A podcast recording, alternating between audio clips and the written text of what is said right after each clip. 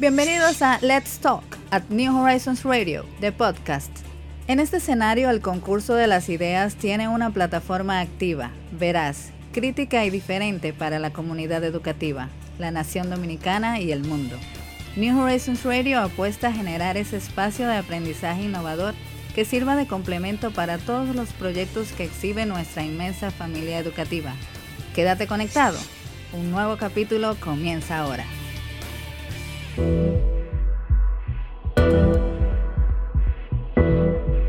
vamos a hablar de los cigarrillos electrónicos o cigarrillos y como muchos le llaman, eh, son dispositivos para fumar eh, que funciona con batería. Señores, hasta ahí ha llegado el mundo de la tecnología y estos cigarrillos pues eh, funcionan con batería y a menudo se parecen a los cigarrillos normales que usted conoce habitualmente, pero funcionan de forma diferente, ya que estos cigarrillos electrónicos ya se le, conoce como vapear. Ya no es simplemente que estoy fumando, sino ya ahora estoy yo vapeando, una, una nueva palabra palabra de moda. El usuario inhala por una boquilla eh, y esto causa un, vapor que calienta un líquido que tiene dentro de este cigarrillo, de este cartucho, eh, que habitualmente puede contener nicotina, puede tener aromas y otros productos químicos que luego se convierten en un vapor que es lo que el usuario inhala. Muchas personas han pensado que esto puede funcionar para dejar de fumar, lo utilizan quizás como terapia, que puede ser más seguro que, muchos de los eh, cigarrillos que habitualmente conocemos, pero vamos a demistificar, vamos a desmontar ese mito, eh, ya que definitivamente las estadísticas han empezado a arrojar que es peor, igual o peor que el cigarrillo habitual. Y para eso vamos a conversar hoy con la experta neumóloga Evangelina Soler, quien se sienta a conversar en esta sala de New Horizons Radio. Bienvenida, doctora. Y gracias, Ana, por la invitación a New Horizons Radio. Eh, me honran ustedes con esta invitación y sobre todo por la importancia del tema. Precisamente en el día de ayer se tomó la, decisión en el estado de New York de prohibir el uso de sustancias aromatizadas para el consumo de los eh, cigarrillos electrónicos debido a que estas sustancias con aroma y con sabor eh, hace que se consuma más. Eh, como tú bien mencionaste, anteriormente se veía como la panacea para dejar de fumar y todas las sociedades que tienen que ver con los temas de patologías respiratorias, la sociedad europea del tórax, la sociedad chilena, la sociedad argentina, la sociedad mexicana, la sociedad latinoamericana de neumología y del tórax han llamado a la alerta porque definitivamente eso que se contemplaba de que era mucho más seguro fumar un cigarrillo electrónico que un cigarrillo convencional y que un, un 95% era aún más seguro, todo eso se ha caído, se ha desmentido y podemos ver la importancia que tiene hoy en día el tema del cigarrillo electrónico precisamente porque ya se están viendo las estadísticas. Eh, no se contemplaba estadística, es un cigarrillo que se introdujo en China en el 2003 y que aproximadamente en el 2010 es que el mundo comienza a conocerlo.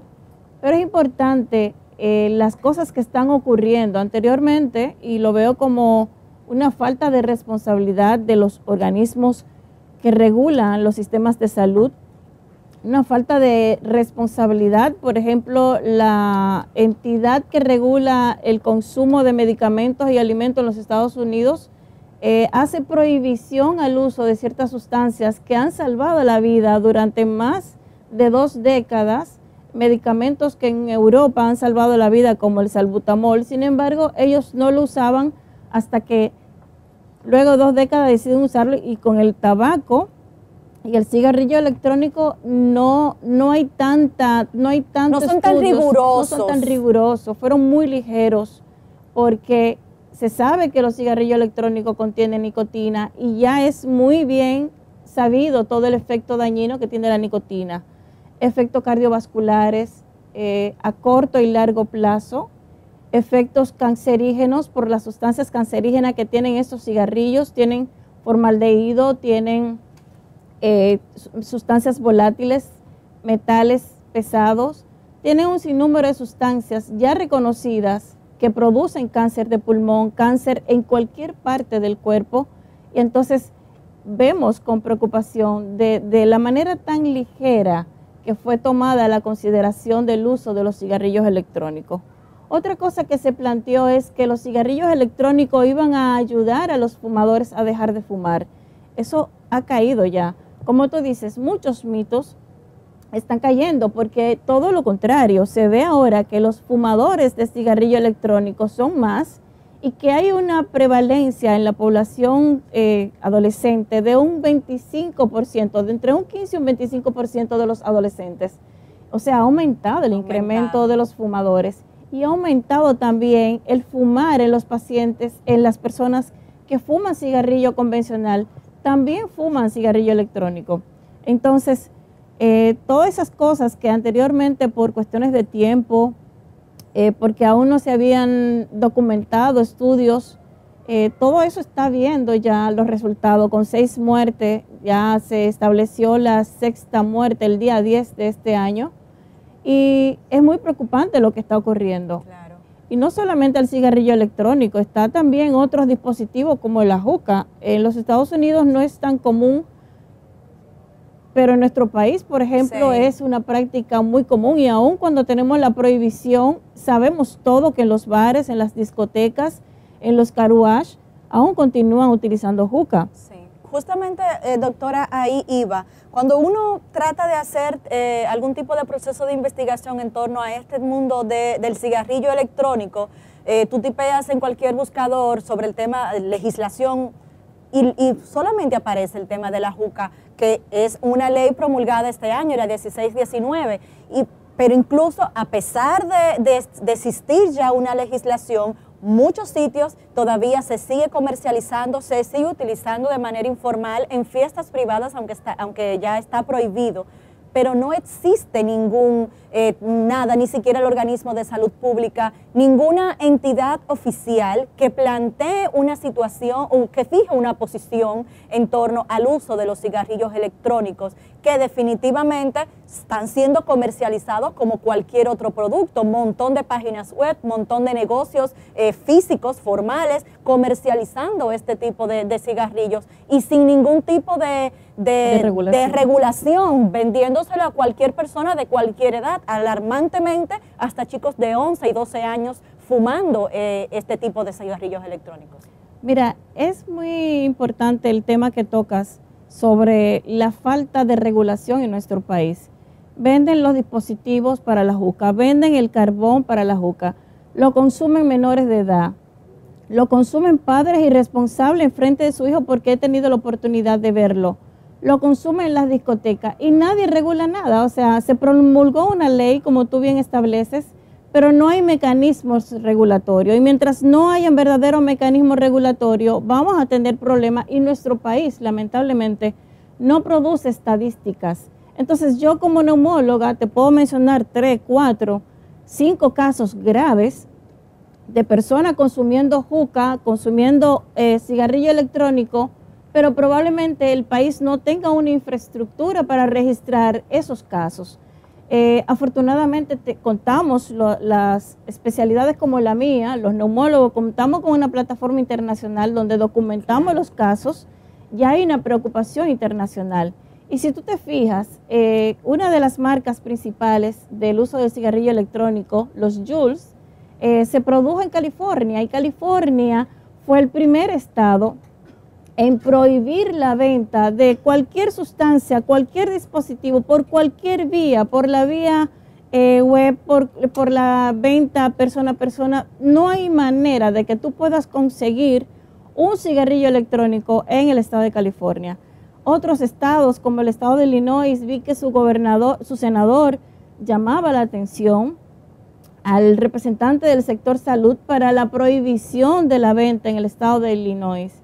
Y así, eh, el último caso que vimos fue en Kansas y ayer tuve la noticia de que en el estado de New York estaba prohibido eh, el uso de dispositivos con sustancias eh, saborizadas. porque el sabor hace que sea menos desagradable y que haga más preso a, a los consumidores, sobre todo los jóvenes. Es muy importante lo que pasa con el cigarrillo electrónico porque tiene la carga de nicotina y a veces es mucho más que el cigarrillo convencional, porque la persona, como el vapeo, no emite ningún hedor, eh, las personas pueden vapear en frente suyo y no usted ni cuenta Ni se se da. entera muchas veces. Y, y la, la cantidad de nicotina que pueden ingerir, de, hasta inclusive pueden producir accidentes en los menores de edad, en los pequeñitos, porque el uso inapropiado, el uso eh, del dispositivo de una manera descontrolada, hasta de esa manera puede ser muy atropellante el efecto de la nicotina. Así es. Doctora, hace poco leía yo un, reportaje de un joven de unos 18 años que en pocos meses pasó de, estar en una vida bastante saludable, empieza a utilizar los cigarrillos electrónicos y se ve en cama, en un coma, desmejorado totalmente su vida en muy poquito tiempo. ¿Qué cuadro puede presentar un usuario de cigarrillo electrónico para tener, lle- llevar, bueno, pues ir rápidamente de una vida saludable a una vida en cama? Mira, la concentración que tienen estos cigarros de nicotina es de aproximadamente 10 miligramos. Cuando se ingiere un vapeo regular, la persona dentro del organismo, esos 10 miligramos se convierten en un miligramo aproximadamente. Si tú coges 40 miligramos y lo colocas en una, un dispositivo, una jeringuilla y lo pasas vía intravenosa directamente, la persona ahí mismo puede quedar muerta. 40 miligramos es el equivalente a 10 vapeo al día o el consumo de 10 cigarrillos de una persona que consuma cigarrillo convencional. O sea, estamos hablando de una sustancia altamente nociva. Estamos hablando de que la nicotina, cuando la está consumiendo la persona que la consume, disminuye la oxigenación en más de un 10%. Produce un agregado plaquetario, produce formación de ateromas, es capaz de producir irritación de las vías aéreas, es capaz de producir broncoespasmo. Es una sustancia que además te puede producir náusea, mareo, inclusive te puede llevar a convulsionar cuando se utiliza de una manera accidental o exagerada. Entonces, eh, las vías aéreas no están diseñadas para que entre ninguna sustancia que no sea el aire. No está diseñada para que entre vapor, no está diseñada para que entre agua, no está diseñada para que entre calor.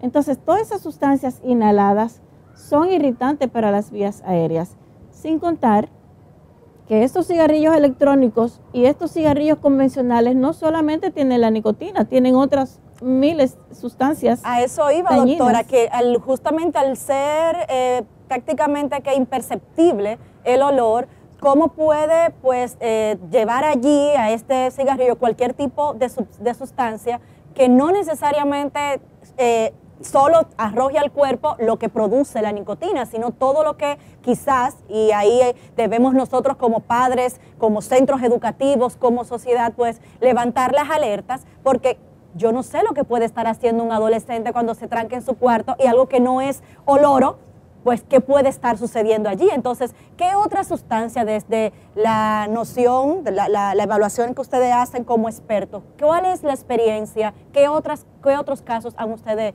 visto que no solo es de nicotina? Mira, se está utilizando el cannabis. En una variante química del cannabis líquido, lo están utilizando con muchísima más frecuencia de la que nosotros podemos imaginar. Cannabis que en el, en, la- en el conocimiento popular sabemos lo marihuana. que es, es marihuana. Es marihuana. Y esa marihuana la están consumiendo los jóvenes. Los jóvenes, los adolescentes. Y es muy preocupante porque estos dispositivos electrónicos parecen una memoria USB. Entonces, Cualquier cosita. una madre que no está muy atenta a lo que su hijo hace cuando se tranca en la habitación o con cuáles cosas se relaciona, pues puede ver ese dispositivo en la mochila de un niño y va a ver un dispositivo USB. Y es un dispositivo de vapeo que lo venden sin ninguna regulación Así es. que lo venden por internet, que lo pueden pedir por internet, que lo pueden encontrar en las plazas comerciales, que lo venden persona a persona, que se lo vende el amiguito, que se lo venden personas adultas. Es muy preocupante lo que está pasando con los cigarrillos electrónicos. Si teníamos un problema serio con el consumo de tabaco, lo que está pasando ahora es altamente preocupante. Y hacemos un llamado a los padres y hacemos un llamado principalmente a los padres. Yo no digo tanto a las entidades escolares, porque el, joven no debe de llegar al colegio con los dispositivos. Es en, la casa. Es en la casa que se tiene que vigilar. ¿Qué está haciendo su hijo? Hablarles del tema a temprana edad. Yo recuerdo que el año antes pasado yo di una conferencia aquí mismo en el colegio de tabaco y mi hijo que tenía 12 años me dijo, mami, no es a los 12 años que hay que hablarle del tabaco. Mis compañeritos de 11 años ya fumaban.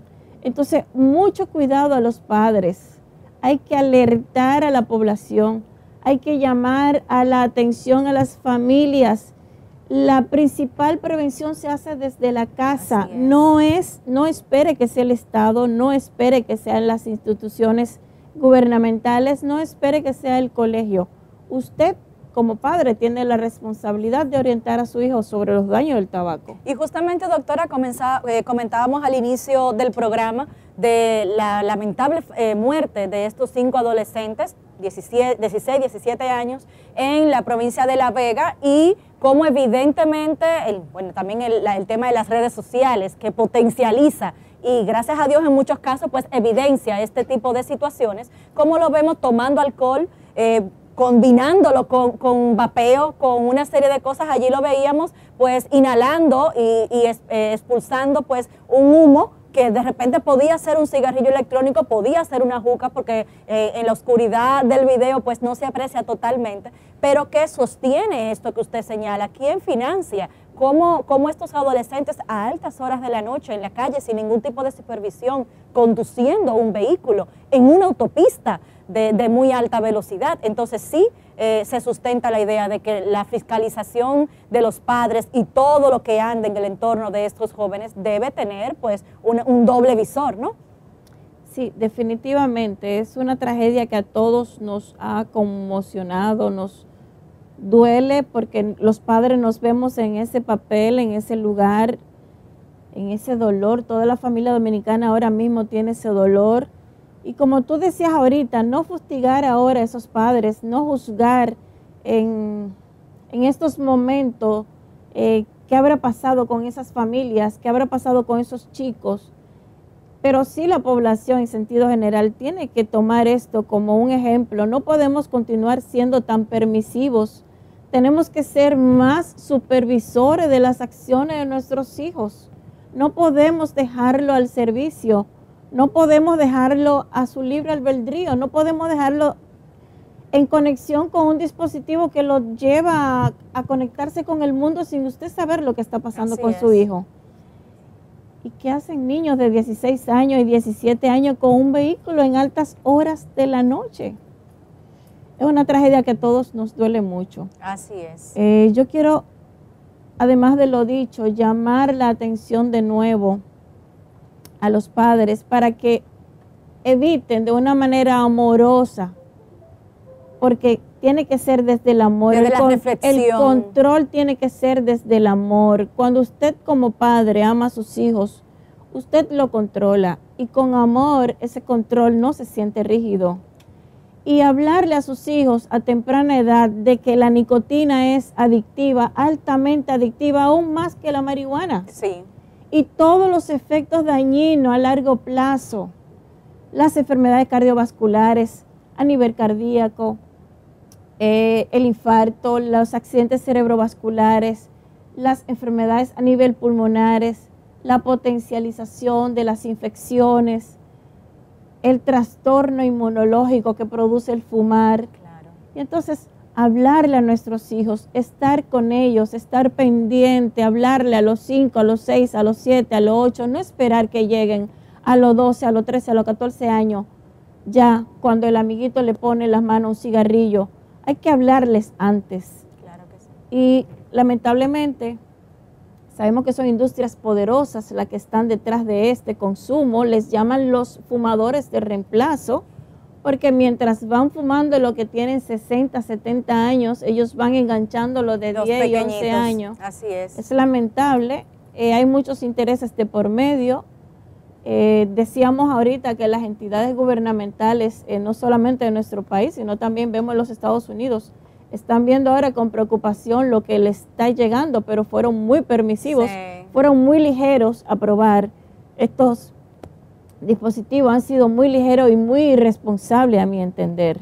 Hemos hablado de todo lo que tiene que ver con el mundo del vapeo, lo que, los riesgos que como adolescentes, como jóvenes y por qué no como familia, pues nos vemos expuestos cuando nuestros chicos pues acceden a este tipo de dispositivos que lamentablemente en muchos países del mundo y sobre todo en nuestra República Dominicana, que tenemos un entorno pues bastante informal para muchas cosas, pues no se viene regulando, no se habla prácticamente de este tipo de temas y de todos los riesgos que nuestros niños y jóvenes pues están expuestos. Decíamos que ya nuestros jóvenes han conocido el mundo del vapeo, muchos incluso el tema de la juca.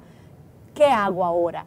Ya mi hijo lo conoció, le gustó, está expuesto. ¿Qué, ¿Cuál es mi rol como papá y desde la perspectiva médica también? ¿Cómo, ¿Cómo se trata ya una vez el joven está envuelto en este mundo? Como te decía ahorita, Ana, la nicotina es altamente adictiva. Entonces, ¿qué se puede hacer si el chico solamente ha comenzado a experimentar con, con el vapeo y tiene poco tiempo? Bueno, pues como padre uno conoce a sus hijos. Usted conoce si su hijo, por ejemplo, es alérgico, si es asmático. Aprovechar cualquier síntoma que empeore, llamarle la atención, pero mira, eh, probablemente lo que te está pasando esté en relación con esto que tú estás consumiendo. Y en esta época donde eh, toda la tecnología nos llega con un arsenal de información, hacer que ellos se involucren en el tema. Vamos a buscar los efectos de la juca, vamos a buscar los efectos del cigarrillo electrónico, vamos a buscar los efectos de la nicotina, vamos para que tú te enteres de lo que tú estás haciendo con tu cuerpo, lo que va a pasar de aquí a unos 20, 30 años con tu cuerpo, donde tú tienes riesgo de, de tener una enfermedad invalidante como un accidente cerebrovascular, por ejemplo, donde tú tienes riesgo de tener un cáncer de mama, un cáncer de ovario, en el hombre tú tienes riesgo de un cáncer de pulmón, un cáncer de próstata, donde tú tienes riesgo de tener tu vida totalmente invalidada por una enfermedad cardiovascular, un infarto. O sea, hay muchas cosas que los padres pueden utilizar de herramienta. Pero como te dije anteriormente, la primera herramienta es el control bajo ese manto, manto de amor, o sea, control y amor al mismo tiempo. Controlar qué tu hijo hace cuando tú no estás con él, controlar qué, tú tiene, tiene tu hijo en la mochila, controlar qué cosas le gusta a tu hijo, con cuáles amigos. Porque yo te puedo decir, una vez en el carro de mi hijo mayor yo encontré una, un cerillo, eh, una caja de fósforo. Inmediatamente le pregunté qué, era esa caja de fósforo y era de un amigo, estaba del lado del pasajero. Y ahí mismo le dije, mira, ni en tu carro ni en mi casa quiero fumador. Y no te quiero con fumador porque el fumador pasivo es peor. Es peor y tiene consecuencias. Claro. Entonces, amor y control. Entonces, si ese padre ya con esas herramientas de involucrar en el tema de la búsqueda de los efectos nocivos de esas sustancias que estamos hablando ahora, si no logra que el hijo se separe de ese hábito, pues buscar una ayuda terapéutica, eh, buscar un psiquiatra, buscar una persona que pueda ayudarles con el tema, porque probablemente con la prohibición solamente no va a lograr mucho. Y a nivel médico, doctora, ¿hay un proceso fácil de desintoxicación una vez el joven ha consumido? Tenemos claro ya cuáles son las consecuencias en el organismo si ya se expuso y de repente, bueno, pues tuvo con el apoyo de papá o con el apoyo de un profesional, tuvo ya la fuerza, digamos, que para dejar eh, esto que puede ser un vicio, pero que también puede ser una moda, porque a veces entro porque están mis amiguitos, porque no voy a quedar fuera del grupo. Hay un proceso de desintoxicación que puede agotar este joven o este adolescente cuál debe ir a un neumólogo, cuál es ese proceso entonces, digamos que para sanar y si sana de manera definitiva sus pulmones. Mira, cuando ya es un hábito, cuando ya es un consumo habitual, es importante que se le haga una revisión, que se le haga una revisión por su pediatra, por su neumólogo, y si es un adolescente, un adulto, pues que, que sea visto por el neumólogo, por el internista. El cigarrillo, eh, inmediatamente tú lo consumes, ya tiene un nivel de toxicidad en el cuerpo. Ya deja un sello. Ya deja un sello. De hecho, tú puedes rastrear niveles de nicotina hasta 3, 4 semanas. Eh, pero, pero afortunadamente cuando el consumo no es tan arraigado, no es tan importante, pues con el solo cese del fumar es suficiente. Si ya el niño tiene el vicio o el adolescente ya tiene el vicio, pues hay sustancias establecidas ya para dejar de, de fumar, pero ya eso tiene que ser manejado por un terapeuta porque son sustancias que no solamente basta con que se les suministre, sino que necesita el apoyo de terapia de grupo, el apoyo eh, psico, eh, y obviamente el apoyo de la familia en ese sentido. Vemos, doctora, eh, eso que usted señala de, la parte psicológica, del apoyo de la familia, y, yo me, me, me transporto a un momento en el que mis hijos, empezando ya la preadolescencia, eh, pues yo lo senté y yo le buscaba efectos de temas de, redes sociales, de cuáles eran las consecuencias de publicar X o cual cosa, de cómo se exponían. Y vemos ahora ahí en pantalla, incluso eh, los que nos están sintonizando a través de nuestro canal de YouTube, cómo hay youtubers, que es lo que muchos de nuestros jóvenes hoy en día están consumiendo, cómo hacen challenge, cómo eh, hacen retos de cómo el vapeo más más, largo, el, hacer circulitos con, la expiración. Y se ha convertido esta herramienta en un instrumento de entretenimiento. Lo hablábamos ahorita de la moda y de cómo la competencia. Entonces, nuestros adolescentes, esta generación centennial que viene subiendo, que es tan mediática, tan digital, entonces viene con esta competencia psicológica y social de, que yo quiero estar a la moda, de que yo quiero ser parte, de que mis modelos a seguir, que son estos youtubers, estos eh, eh, influencers en las redes sociales, eso es lo que hacen. Entonces ahí viene la, importancia de lo que usted señala, de cómo no solo la ayuda profesional a nivel de salud, sino el seguimiento psicológico y emocional que debemos darle a nuestros jóvenes. Es un tema súper complejo definitivamente es un tema complejo porque lo vemos en esta descomposición social. O sea, eh, ahora mismo los, los que están en los medios sociales son los que están vinculados a cosas que no deben de estar vinculadas y son los que se promueven inclusive para legislar nuestras leyes. O sea, es una cuestión totalmente descompuesta lo que tenemos.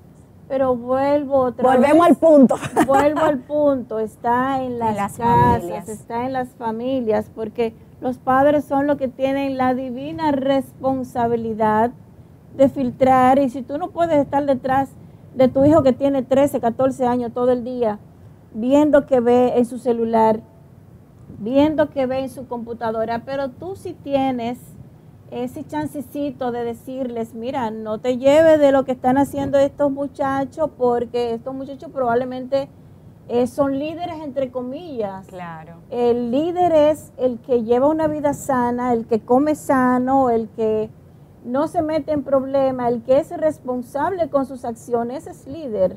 Y a mí me encanta, yo duré 20 años dando clase y me encantaba decirle a mis alumnos que tú puedes ver una corriente que te lleva a hacer cosas mal hechas, pero también tú puedes ser la corriente de salvar, aunque sea uno o dos de tu compañero. Me encanta, doctora, esa última idea, ese, ese proceso eh, de reflexión, no ser el borrego, de repente ser el que guía y guiar de manera positiva, porque a veces hacemos la idea de que todo está perdido, de que la juventud pero ¿y qué estamos haciendo? Y la juventud de hoy en día es educada por los adultos de hoy en día, entonces tenemos que jugar nuestro rol. ¿Sabe quién empodera a esos niños para que sean capaces de ser líderes en esos medios tan dañados? Los padres. Los padres. Los padres son los que empoderan a los niños. Excelente, doctora. Se nos está acabando el tiempo de manera ya en esa misma idea de, reflexión y de, dejar puntualizado el tema del día de hoy. Hablamos de que la nicotina es adictiva y podemos ir enumerando algunos ya de esos para que usted, eh, amigo oyente, eh, radio escucha o televidente que nos sintoniza, bueno, pues se quede en el top mind de cuáles son esos daños y pueda sentar a sus jóvenes, adolescentes o preadolescentes en este mundo del cigarrillo electrónico. La nicotina altamente adictiva tiene su sitio en el cerebelo, en el centro del locus cerebeloso, en el cerebro, altamente adictiva. Así que jóvenes, padres, por favor, a cuidar sus vidas, porque usted inicia una cosa que después va a tener 20, 30, 40, 50 años para arrepentirse. Altamente adictiva es altamente dañina para el sistema cardiovascular, el sistema cerebral, para todo el cuerpo, daña todas las arterias, daña todos los tejidos y es altamente eh, eh, carcinogénica, o sea, produce cáncer. Todas esas sustancias que se le aditivan al cigarrillo convencional y al cigarrillo electrónico son altamente cancerígenas, producen cáncer. Entonces, si usted como padre ama a sus hijos, por favor, comience a hablarle desde los dos, desde los tres, cuatro, cinco años. No lo deje para cuando tengan trece ni catorce. Excelente. Señores, este tema da para un montón de ideas más. La doctora Soler la vamos a comprometer al aire para que vuelva con nosotros porque hay un montón de cosas y definitivamente una conversación bastante amena y bastante instructiva sobre todo. Doctora, muchísimas gracias, por acompañarnos en la mañana de hoy.